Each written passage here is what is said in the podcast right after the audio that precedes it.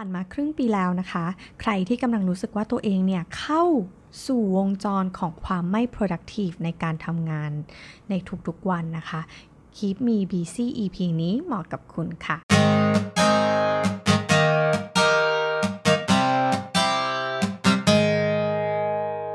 สวัสดีค่ะ ขอต้อนรับคุณผู้ฟังทุกท่านนะคะ เข้าสู่ Keep Me Busy Podcast เพราะชีวิตคือการทดลองใน EP ที่ 70 นะคะ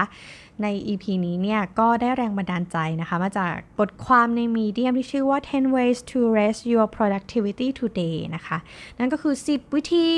ที่จะเพิ่ม productivity ให้กับเรานะคะ ซึ่งเอ็มก็จะเลือกมานะคะในข้อที่เอ็มคิดว่าเอ้ยมันน่าจะเหมาะกับพวกเรานะคะคนไทยอย่างเราเรา ต้องบอกก่อนว่าก่อนหน้านี้เมื่อ 2-3 สัปดาห์ที่ผ่านมานะคะ เอ็มก็ไปฉีดวัคซีนนะคะแอสตราเซเนกามา แล้วก็มีผลข้างเคียงนะคะ ครบทุกอาการเลยยกเว้นอาเจียนนะคะ ก็น็อกไปประมาณสัก2-3 วันเต็มๆเลยทีเดียว ทีนี้เนี่ยความโชคร้ายก็คือว่าเอ็มได้วันที่ไปฉีดเนี่ยเป็นวันที่อยู่กลางสัปดาห์พอดีก็คือฉีดวันอังคารนะคะ แล้วก็ป่วยวันพุธนะคะ แล้ววัน พฤหัสเนี่ยก็ยังมีอาการแบบค้างๆอยู่นะคะ แล้วก็ยังมีอาการที่แบบปวดเนื้อปวดตัวประมาณสัก4-5 วันเลยทีเดียวนะคะทีนี้เนี่ยพอหลังจากที่เราไม่ได้ทำงานมาสักประมาณ2-3วันเต็มๆนะคะ ก็มีความรู้สึกว่าเฮ้ยอยู่ดีๆอะก็รู้สึกไม่ดีกับตัวเองที่แบบเฮ้ยฉันต้องหยุดงาน ฉันไม่ได้ป่วยมาเป็นระยะเวลาหุยเป็นปีๆแล้วที่ไม่ได้ป่วยหนักขนาดนี้นะคะ แล้วเราก็เลยแบบเริ่มมีความรู้สึก อาการทางจิตเล็กน้อยว่า เฮ้ยทำไม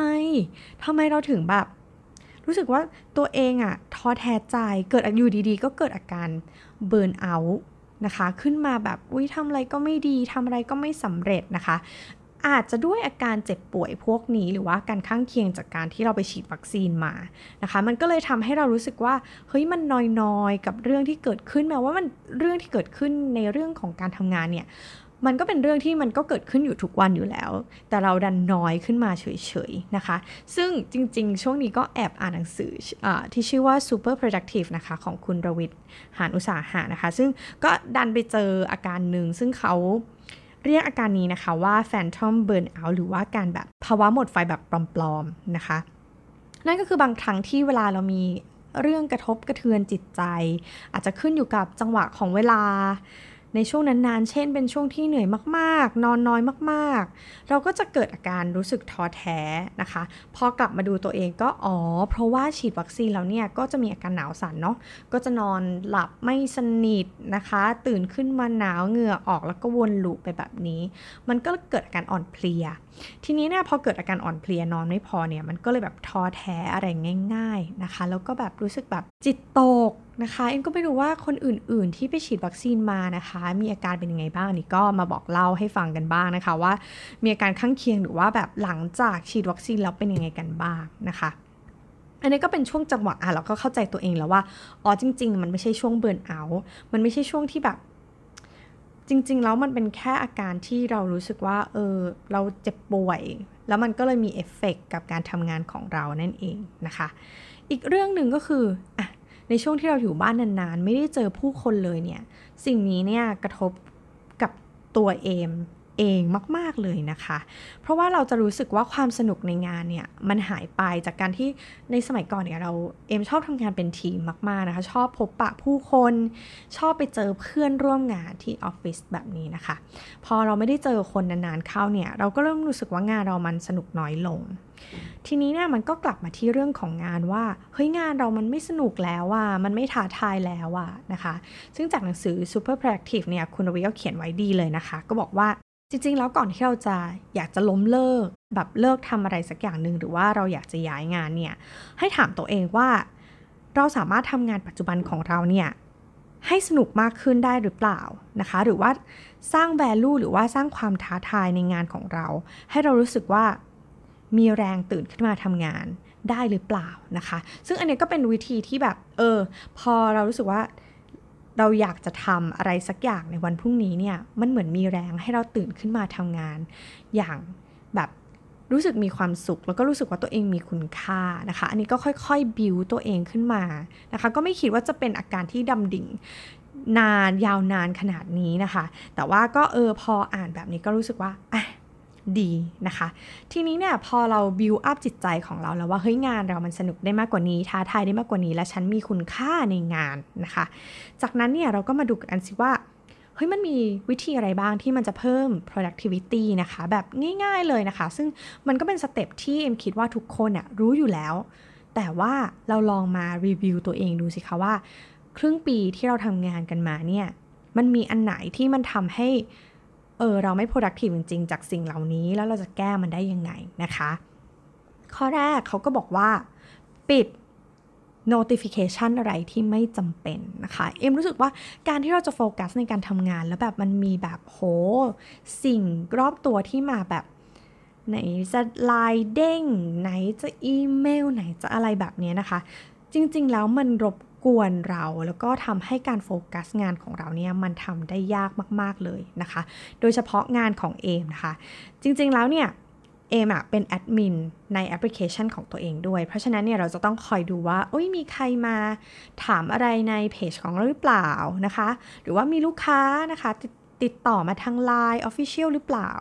หรือว่ามีลูกค้าติดต่อมาทาง Line ของตัวเราเองหรือเปล่านะคะ ทีเนี้ย notification อะมันเยอะมากๆ แล้วเราจะต้องค่อนข้างที่จะ active กับมันนะคะ ซึ่งหลังจากที่เป็นแอดมินเนี่ยก็ก็มองเห็นตัวเองว่า เออเราเนี่ยไม่ค่อยได้โฟกัสงานนะคะ หรือว่าโฟกัสงานได้ ค่อนข้างยากทีเดียว เพราะว่าพอเห็นโนตินะคะมันเด้งขึ้นมาปุ๊บเนี่ยใจเนี่ยมันจะต้องแบบรีบไปอ่าน ซึ่งบางทีอะมันก็ไม่ได้เป็นเรื่องงานบางคนก็ไลน์มาถามอะไรที่มันแบบไม่ไม่ได้เกี่ยวข้องกับสิ่งที่เราควรจะโฟกัสอยู่ณตอนนั้นนะคะ มันก็เลยกลายเป็น distract ไปเลย ทีนี้เนี่ยอพอเอ็มดูแบบนี้เนี่ยเอ็มก็รู้สึกว่าอะละ อย่างน้อยเนี่ยเราก็อาจจะให้เวลาตัวเองในการที่แบบเฮ้ยเราอาจจะไม่ต้องเช็คทุกๆ ครั้งที่มันเด้งมาก็ได้นะคะ อันนี้อาจจะต้องฝึก ซึ่งก็เป็นเรื่องยากมากๆนะคะ เอ็มก็เลยเชื่อว่าคุณผู้ฟังของ Keep Me Busy ก็อาจจะมีอาการนี้เหมือนกันก็คือแบบ พอไลน์เด้งปุ๊บเนี่ยจะต้องรีบเลยนะคะ โดยเฉพาะทีมไหนนะคะที่ทำงานกันผ่านไลน์นะคะ โอ้โห พอเด้งปุ๊บเนี่ยต้องรีบ active ทันทีนะคะ หรือว่าจริง ๆ วิธีที่ดีกว่านั้นก็คือว่า เราบอกคนในทีมนะคะว่าเฮ้ยถ้ามันเป็นเรื่องด่วนอะโทรมาเลยไม่ต้องไลน์นะคะ มันก็จะทำให้เรารู้ว่าอ๋อแสดงว่างานที่ด่วนมากๆอะ่ะมันถูกโทรศัพท์มาแล้วนะคะ มีคนโทรมาประสานงานกับเราเรียบร้อยแล้ว แบบนี้มันก็จะทำให้เราไม่ต้องกังวลว่าเฮ้ยมันจะมีงานด่วนขึ้นมาแล้วเราจะแบบพลาดมันไปหรือเปล่านะคะ อาจจะใช้วิธีนี้อาจจะใช้วิธีสื่อสารกับในทีมว่า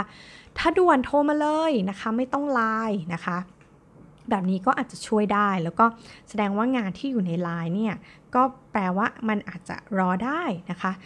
15-30 นาที โดยที่เราไม่ต้องแบบเช็คทุก ๆ นาทีแบบที่ทุกวันนี้เราทำอยู่นะคะ วิธีที่ 2 นะคะ อันนี้เพิ่งเคยได้ยินครั้งแรกเลยนะคะ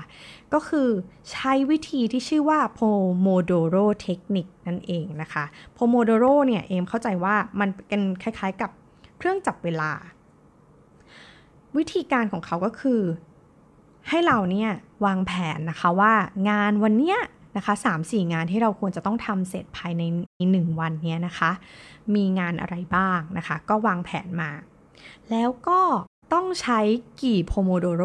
นะคะ นั่นก็คือรอบของโพโมโดโรเนี่ย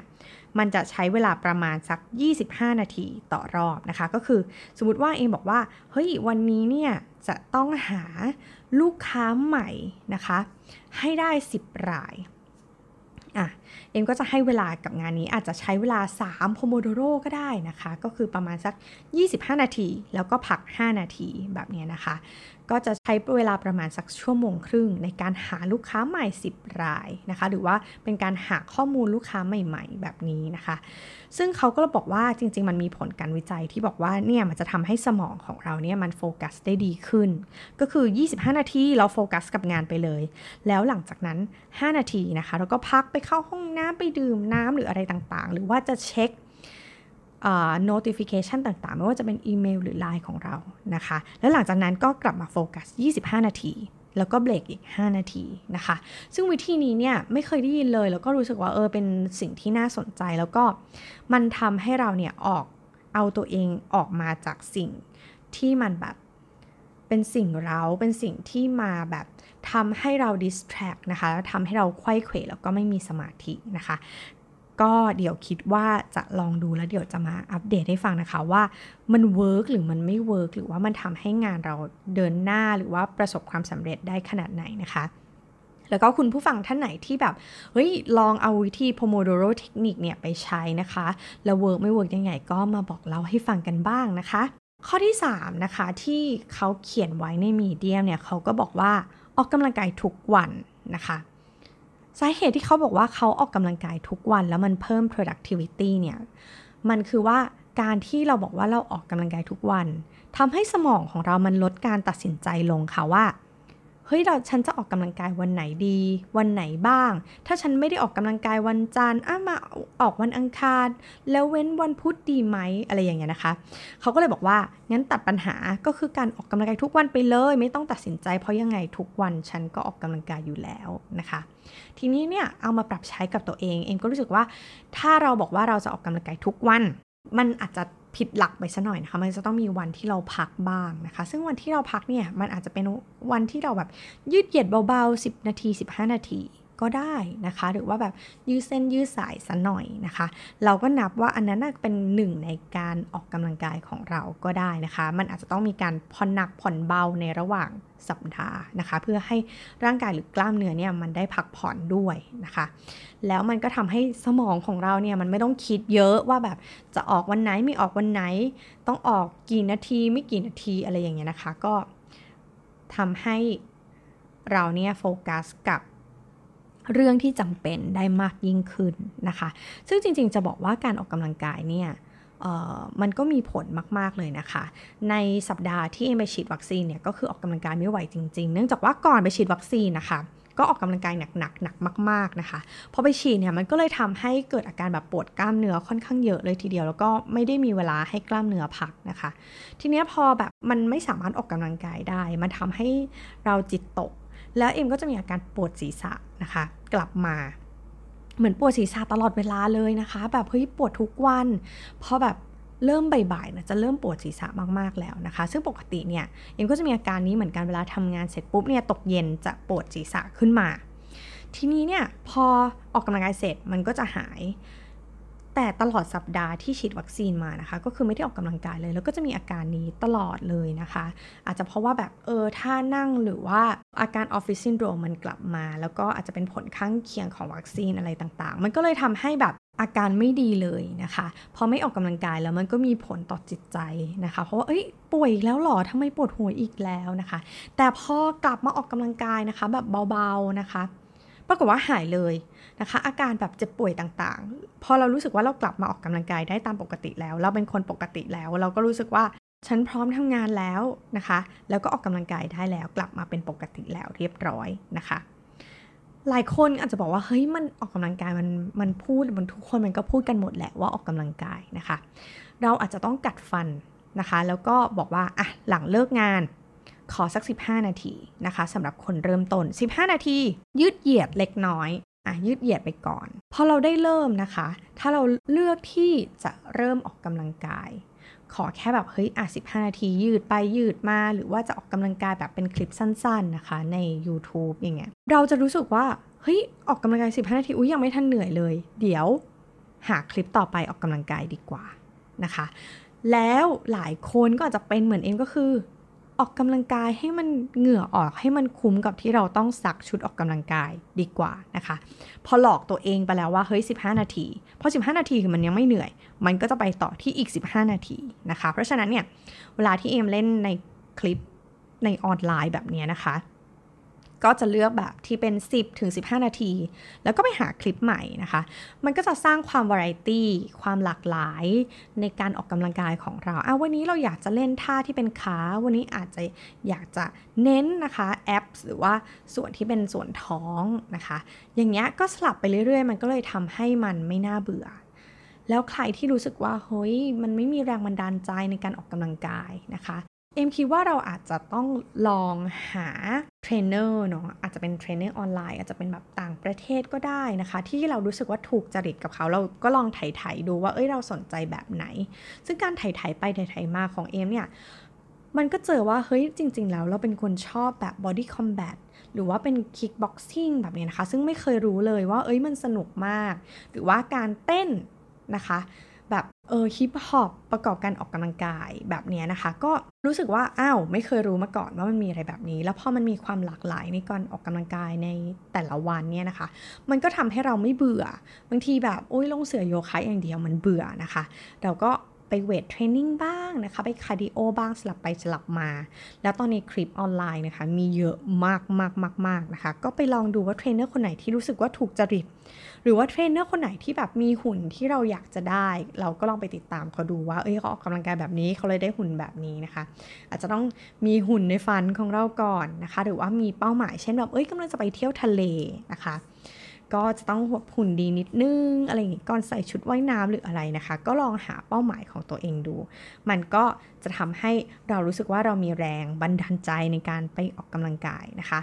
พอออกกำลังกายเนี่ยเสร็จปุ๊บมันก็จะเหนื่อยก็จะนอนหลับสนิท แล้วก็ตื่นขึ้นมาก็จะทำงานได้โฟกัสมากขึ้น มีสมาธิมากขึ้นนะคะ จากการที่เราออกกำลังกายแล้วก็นอนหลับ เพียงพอด้วยนะคะ อันนี้เอ็มเป็นเป็นความเชื่อส่วนตัวของตัวเองนะคะ ใครที่แบบยังไม่เคยเริ่มออกกำลังกายก็ลองดูนะคะ ลองหาแรงบันดาลใจของคุณดูนะคะ เราอาจจะได้พบตัวเองในมุมใหม่ก็ได้นะคะ วิธีที่ 4 จากในมีเดียมนะคะ เขาก็บอกว่าเขาเนี่ย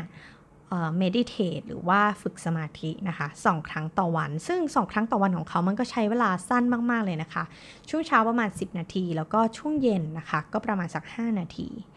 ก็อันนี้เราพูดกันหลายครั้งแล้วก็หลาย EP ของคิมีบีซี่มากเลยนะคะ มันก็มีหลากหลายวิธีที่แบบบางคนอาจจะรู้สึกว่าการฝึกสมาธิด้วยการนั่งสมาธิด้วยตัวเองเนี่ยมันอาจจะยากเกินไปหน่อย ตอนนี้มันก็มีซีรีส์นะคะของ Headspace บ้างนะคะ หรือว่าแบบ มีในคลิปออนไลน์ใน YouTube นะคะ มากมายเลย ก็ลองไปดูว่าแบบไหนที่คุณรู้สึกว่า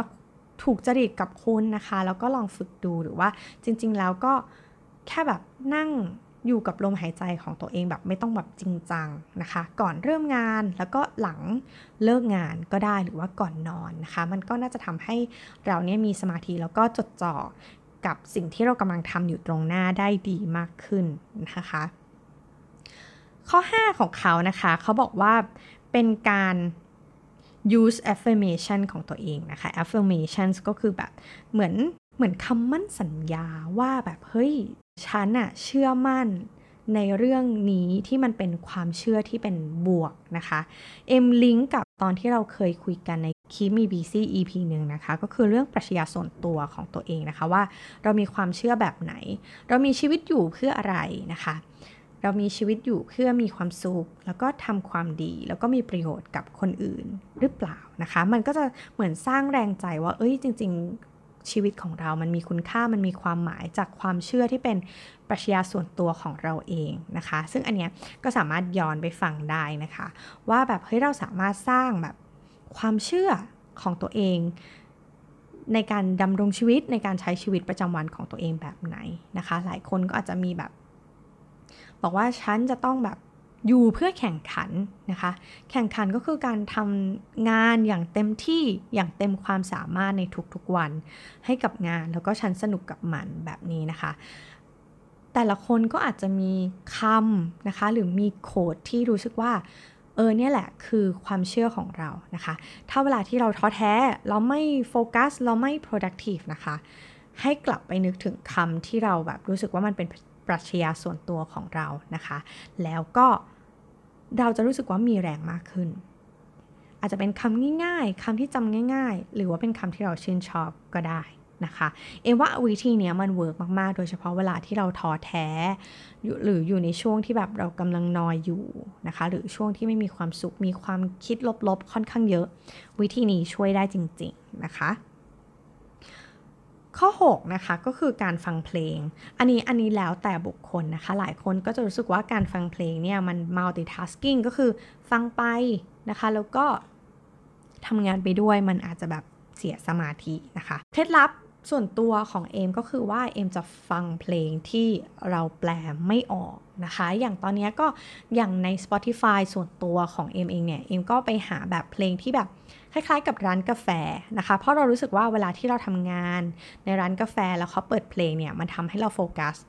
แล้วก็ทำงานได้แบบมีประสิทธิภาพมากยิ่งขึ้นนะคะ หรือบางทีก็มีแบบเอ้ยคาเฟ่ส่วนตัวคาเฟ่เกาหลีอะไรประมาณนี้ ซึ่งเป็นเพลงที่แบบเราฟังภาษาเกาหลีไม่ออกนะคะ เพราะฉะนั้นอันเนี้ยก็คือเราก็ไม่ได้โฟกัสมากหรอกอาจจะฟังแค่จังหวะอะไร แล้วก็เหมือน ลดความเบื่อหน่ายในการทำงานที่อยู่ตรงหน้าลงไปเล็กน้อยนะคะ หรือว่าอาจจะฟังในระหว่างที่แบบเออพักกลางวันหรือว่าหลังเลิกงานอะไรเงี้ยมันทำให้แบบเราได้รีแลกซ์แล้วก็พอรีแลกซ์แล้วเนี่ยมันก็สามารถจะทำให้เราเนี้ยกลับไปโฟกัสกับงานของเราได้ดีมากขึ้นนะคะ เหมือนมนุษย์เราเนี่ยเวลาที่เราตึงเครียดมากๆเหมือนเวลาเราออกรบเนี่ยมันจะทำให้แบบเราทำงานแล้วแบบเราแวดระวังไปหมดนะคะ แต่ว่าถ้าเรารู้สึกว่าทำงานแล้วเราผ่อนคลายเนี่ยการทำงานหรือสมองในส่วนที่มันสร้างสรรค์นะคะ เกี่ยวกับความคิดสร้างสรรค์เนี่ยมันก็จะทำงานได้ดีมากขึ้นนั่นเองนะคะ ข้อ7นะคะคือการที่ทำความสะอาดนะคะพื้นที่การทำงานของเรา ช่วงนี้ก็หลายคนก็อาจจะยัง work from home อยู่นะคะ ก็เป็นจังหวะอันดีที่จะแบบ จัดปรับเปลี่ยนโต๊ะทำงานของเราให้มันแบบหลากหลายมากขึ้น แล้วก็สะอาดมากขึ้นนะคะ อันนี้แอบสารภาพนะคะว่าหลังจากที่อ่านบทความนี้แล้วนะคะ แล้วก่อนที่จะมาอัดพอดแคสต์เนี่ยก็แอบจัดโต๊ะทำงานของตัวเองก่อนนะคะ ก่อนที่จะมาอัดพอดแคสต์ก็รู้สึกว่าเอยจิตใจมันโล่งสบาย แล้วก็รู้สึกว่าเฮ้ยพรุ่งนี้เนี่ยน่าจะเป็นการทำงานที่แบบ เราได้โฟกัสมากขึ้น เพราะว่าเก็บของนะคะที่เป็นแบบขยะอะไรต่างๆ ทิ้งไปให้หมด แล้วก็ทำความสะอาดนะคะพอทำความสะอาดมันรู้สึกว่าอะจิตใจมันโล่งมากขึ้นนะคะ อันนี้ใครที่รู้สึกว่าช่วงนี้หัวไม่ค่อยโล่งเลย อาจจะขึ้นอยู่กับพื้นที่ของเราที่มันอาจจะแบบไม่โล่งตาโล่งใจก็ได้นะคะ อันนี้ก็เป็นแบบวิธีง่ายมากแต่เราอาจจะละเลยก็ได้นะคะ อะวิธีที่ 8 นะคะ เขาก็บอกว่ากำจัด to do list ของคุณไปซะนะคะ เขาบอกว่าการที่เขียนแบบ to do list อะไรมากมายเนี่ยนะคะ มันแบบมันเป็นไปไม่ได้ เพราะมันทำให้คุณไม่โฟกัสนะคะ บางทีในแต่ละวันเราอาจจะต้องเขียนเรื่องสำคัญสำคัญนะคะ สัก 3-4 เรื่องที่เราจะเป็นจะต้องทำหรือว่ามันอาจจะไม่ใช่ด่วนแต่มันเป็นงานสำคัญนะคะ ให้หยิบขึ้นมาทำ แล้วก็โฟกัส แล้วก็ใช้วิธี Pomodoro เทคนิคนะคะ เข้ามาช่วยในการโฟกัสนั่นเองนะคะ เขาก็บอกว่าการที่เราทำแค่ประมาณสัก 3-4 งาน ให้เสร็จเนี่ยมันจะมีประสิทธิภาพมากกว่าการที่แบบทำอะไรเยอะแยะไปหมดนะคะพอรู้สึกว่าทำเยอะๆ มันก็จะรู้สึกโอ้ยเหนื่อยล้า แล้วก็โอ้ยมีงานเยอะไปหมดโอ้ยทูดูลิสยังแบบเหลือเพียบเลยอะไรอย่างนี้นะคะ ซึ่งอันนี้อาจจะแอบค้านกับความรู้สึกของตัวเอเองนิดหน่อย ซึ่งเป็นสายแบบ ฉันชอบทำ to do list นะคะ แล้วก็แตกย่อยมาแบบย่อยๆๆๆนะคะ อันนี้เดี๋ยวอาจจะลองเอาไปทำดูว่า เฮ้ย งานมันอาจจะไม่ต้องแบบทุกสิ่งอย่างต้องเสร็จภายใน to do list ภายในวันเดียวก็ได้นะคะ เราอาจจะแตกย่อยแบบวันหนึ่งทำสามสี่งานที่มันสำคัญจริง ๆ แล้วก็จะได้โฟกัสมากขึ้นนะคะ อันนี้ใครที่เป็นสาย to do list นะคะ ก็อาจจะลองปรับเปลี่ยน to do list ของตัวเองให้มันโฟกัสมากยิ่งขึ้นนั่นเองนะคะ ข้อ 9 นะคะ อันนี้แอบตรงกับชีวิตประจำวันที่เอมชอบเหมือนกันนะคะ นั่นก็คือเขาบอกว่าเขาเนี่ย journal หรือ5นาทีต่อวันนะคะ เขาก็เหมือนเขียนจดบันทึก หรือว่าใครที่เป็นสาย diary นะคะ หรือว่าใครที่เป็นสาย reflection นะคะ ในแต่ละวันว่า วันนี้รู้สึกยังไง บวกหรือลบ เกิดอะไรขึ้นในชีวิตบ้างนะคะ ก็ให้เวลาในการเขียนออกมานะคะ สัก 5 นาที เหมือนเราได้ทบทวนว่า เอ้ย วันนี้เราเป็นยังไง เหมือนการได้ฟีดแบ็ก นะคะ ในทุกๆวันหลังเลิกงานแบบเนี้ยมันก็จะรู้แล้วว่าอ๋อวันนี้เรามีข้อดีแบบไหน มันมีจุดที่เราสามารถที่จะไปปรับปรุงต่อได้ยังไงนะคะ อันนี้ก็เหมือนแบบทำให้เราเนี่ยพัฒนาตัวเองไปได้ทุกๆวันนะคะว่าเอ้ยวันนี้ดีวันนี้ดีเพราะอะไรเอาวันนี้ต้องปรับปรุงต้องปรับปรุงเรื่องอะไร และทำยังไงให้มันดีขึ้นได้บ้างในวันรุ่งขึ้นนะคะ อันนี้ใครที่ยังไม่เคยลองทำก็ลองทำดูนะคะ มันก็อย่างน้อยมันเหมือนได้ โกยขยะออกจากใจเรานะคะ แล้วก็เขียนลงไปเป็นตัวหนังสือ แล้วมันเหมือนได้เคลียร์หัวของเรานะคะ เพื่อให้พร้อมกับการทำงานในวันรุ่งขึ้นนั่นเอง ข้อ 10 นะคะ ก็เป็นวิธีที่แบบเอ็มว่ามันเพลนแล้วก็ซิมเ l ิลมาก แต่ว่าบางทีเนี่ย เราก็อาจจะหลงลืมไปนะคะ นั่นก็คือการตั้ง target ใหม่ ๆ ที่มันแบบน่าตื่นเต้นที่มัน challenge มากขึ้นนะคะ จริง ๆ ก่อนหน้านี้ ก็คือเล่าให้ฟังหลายครั้งว่าชอบฝึกโยคะใช่ไหมคะ ทีเนี้ยพอหลังๆเนี่ยพอออกกำลังกายทุกๆวันอย่างที่เล่าให้ฟังไปเนี่ยนะคะ มันก็เริ่มเห็นพัฒนาการนะคุณคุณครูโยคะก็บอกว่าเฮ้ยเริ่มมีพัฒนาการแล้วนะ ไม่ว่าจะเป็นในเรื่องของความแข็งแรงหรือว่าความยืดหยุ่นเพราะฉะนั้นเนี่ยเราจะไปในท่าที่มัน advance ขึ้น ปกติเนี่ย วัตถุประสงค์ของการฝึกโยคะของเอมก็เพื่อแบบ เออให้ร่างกายมันยืดหยุ่นขึ้นนะคะ รักษากายใจของตัวเองไป ส่วนท่าตีลังกาปาระเบิดต่างๆ เราไม่ได้มีความแบบอยากอะไรเลยนะคะ เราแค่รู้สึกว่าเราอยากจะออกกำลังกายเท่านั้นเอง แต่ทีเนี้ยพอแบบร่างกายมันเริ่มปรับได้ มันเริ่มพัฒนาขึ้นนะคะ มันก็จะเริ่มไปในท่าที่แบบเริ่มตีลังกาปาระเบิดมากขึ้น ไม่ว่าจะเป็น handstand headstand อะไรต่างๆ มันก็เลยแบบรู้สึกว่าเฮ้ยมันมีเป้าหมายที่แบบเราอยากจะไป คือถ้าเราจะไปท่าเนี้ยเราต้องระหว่างทางเราต้องทำอะไรบ้าง มันก็จะมีแบบขั้นตอนของมันอยู่นะคะ ซึ่งมันก็เป็นกระบวนการที่ค่อนข้างจะสนุกเลยทีเดียวนะคะ เวลาที่แบบทำอะไรได้แบบมากขึ้นกว่าเดิมนิดหน่อย มันก็จะแบบตื่นเต้นกันไปนะคะ แล้วก็โดยเฉพาะแบบได้ถ่ายรูปนะคะลงอินสตาแกรมเนี่ยอะไรประมาณเนี้ยมันก็จะยิ่งทำให้เราแบบโอ้ยอยากจะทำให้ดีทำให้แข็งแรงมากขึ้นแบบนี้นะคะ มันก็เลยทำให้แบบเออชีวิตมันมีเป้าหมายขึ้นพอเราฝึกกับเรื่องส่วนตัวเนี่ยพอมาถึงเรื่องงานเนี่ยมันก็คล้ายๆกันนะคะเพราะเราเซตว่าเฮ้ยเป้าหมายของเราคือเราอยากจะให้ลูกค้าของเราเขารู้สึกแบบนี้ หรือเจ้านายของเราเขารู้สึกประทับใจในงานของเราในแบบนี้ อะไรแบบนี้นะคะ มันก็จะทำให้แบบเรารู้สึกว่าเฮ้ยเป้าหมายมันแบบ มันสนุกขึ้น แล้วมันก็ท้าทายมากขึ้นนะคะ หรือในช่วงนี้ยังไปเที่ยวไม่ได้เราก็ท้าทายตัวเองด้วยกันแบบเฮ้ยเก็บเงินดิแล้วก็ไปเที่ยวทิปก่อนนะคะ ไปดูใช่ว่าเฮ้ยมันมีสถานที่ไหนที่แบบเราอยากจะไป อะไรแบบนี้ แล้วก็เก็บเงิน พอเราแบบเริ่มอยากจะเก็บเงินอะเราจะรู้สึกว่าเราขยันทำงานมากขึ้นอะเอมก็ไม่รู้ว่าคนอื่นเป็นเหมือนกันหรือเปล่า แต่ว่าพอแบบรู้สึกว่า เฮ้ยอยากจะแบบไปเที่ยวแล้วต้องเก็บเงิน ต้องอะไรอย่างเงี้ยนะคะ ก็จะรู้สึกว่าเฮ้ยขยันทำงานมากขึ้น แล้วก็พยายามจะทำงานของตัวเองให้มันดีขึ้น อาจจะเพราะว่าเราสึกมีความสุขกับการที่เรากำลังจะได้ไปเที่ยว แม้ว่าจะเป็นกำลังจะได้ไปเที่ยวแบบทิปๆก็ตามนั่นเองนะคะ อันนี้ก็เป็น 10 วิธีนะคะที่แบบอ่านมาจากในมีเดียมแล้วก็คิดว่าเออ มันเป็นวิธีง่าย ๆ แต่บางทีเราก็หลงลืมไป หรือว่าเป็นวิธีง่ายๆที่บางทีเราก็มองข้าม แล้วก็รู้สึกว่ามันไม่ได้สำคัญอะไรนะคะ เรื่องไหนที่รู้สึกว่าเหมาะกับคุณผู้ฟังนะคะ ลองเอาไปปรับใช้ดู เหมือนได้ walk through ชีวิตของตัวเองนะคะ ประมาณสัก 6 เดือนนะคะ ก็ผ่านมาครึ่งปีแล้ว ก็เลยรู้สึกว่าเออถ้าเรามารีวิวชีวิตกันสัก 6 เดือนเนี่ย ชีวิตของเราเป็นยังไงบ้าง ยัง productive อยู่ไหม ถ้าไม่ productive ก็ลองกลับไปดูนะคะ 10 วิธีง่าย ๆเลยนะคะ แล้วก็มาปรับชีวิตกันใหม่สำหรับ ครึ่งปีหลังนะคะ ที่จะสดใสและ productive มากขึ้นนะคะ ส่วนใครนะคะที่ลองเอาไปใช้แล้วรู้สึกว่า work หรือไม่ work ยังไงนะคะ ก็มาบอกเล่าให้ฟังนะคะ ทั้งใน The Infinity Page นะคะใน Facebook หรือว่าใน Keep Me Busy Podcast Page ใน Facebook หรือว่าไปพูดคุยกันได้นะคะใน Blockdit ของ The Infinity นะคะ ก็บอกมาได้เลยหรือว่าใครที่รู้สึกว่า อยากจะฟังเรื่องอื่นๆ หรือสนใจเรื่องไหนเป็นพิเศษ แล้วอยากจะเอามาให้เอมเอามาเล่าให้ฟังนะคะ ก็บอกมาได้เลยนะคะ ยินดีอย่างยิ่งแล้วก็หวังว่า EP นี้จะเป็นประโยชน์กับคุณผู้ฟังนะคะ พบกันใหม่ EP หน้า EP นี้ลาไปแล้ว สวัสดีค่ะ